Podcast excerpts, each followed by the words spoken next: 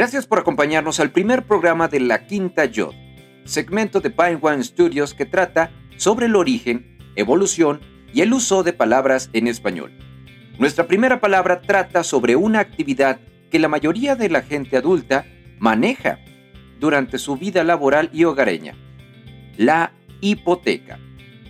Durante mi etapa como empleado me ha tocado sortear y batear muchas, muchísimas llamadas de bancos que ofrecen créditos y desde que les mencioné que nos encontramos pagando una hipoteca, como que respetan un poco mejor mi negativa. En el Diccionario Técnico de Economía se define hipoteca como el contrato de crédito en el que se responde con un bien inmueble para cubrir el riesgo de un impago.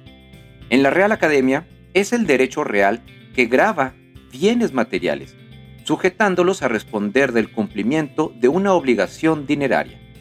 Es importante mencionar que el término grava viene de gravamen, que refiere a la carga fiscal sobre ese bien material. Al descomponer la palabra, hipoteca viene de los términos griegos hipo, es decir, bajo o debajo de, y teque, caja o depósito. Estamos hablando de algo que se coloca debajo o sustenta algo más. En este caso, un préstamo monetario.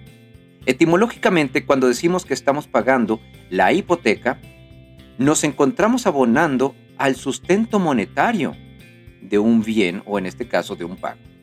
Yo pensaba originalmente, con esta palabra, estaba pagando un faltante de casa o de caja, por el prefijo hipo como hipoglucemia, el bajo nivel de glucosa en la sangre, o hipotermia, el bajo nivel del calor. En fin, la hipotenusa, es decir, el tiro que une el cateto lateral con el inferior. Y también con el otro término teca como biblioteca, la caja o depósito de los libros. Por eso inicialmente pues entré en esta confusión. Pero bueno, con esto vimos que la hipoteca es ese sustento que se encuentra debajo de. Esta es nuestra palabra de hoy. Muchas gracias por escuchar la quinta yo, porque nuestro idioma está vivo. Si tienes alguna sugerencia de alguna palabra, algún término, no dudes de consultarnos en nuestra página Pine Studios en Facebook o enviarnos un mensaje al correo electrónico. Hasta la próxima.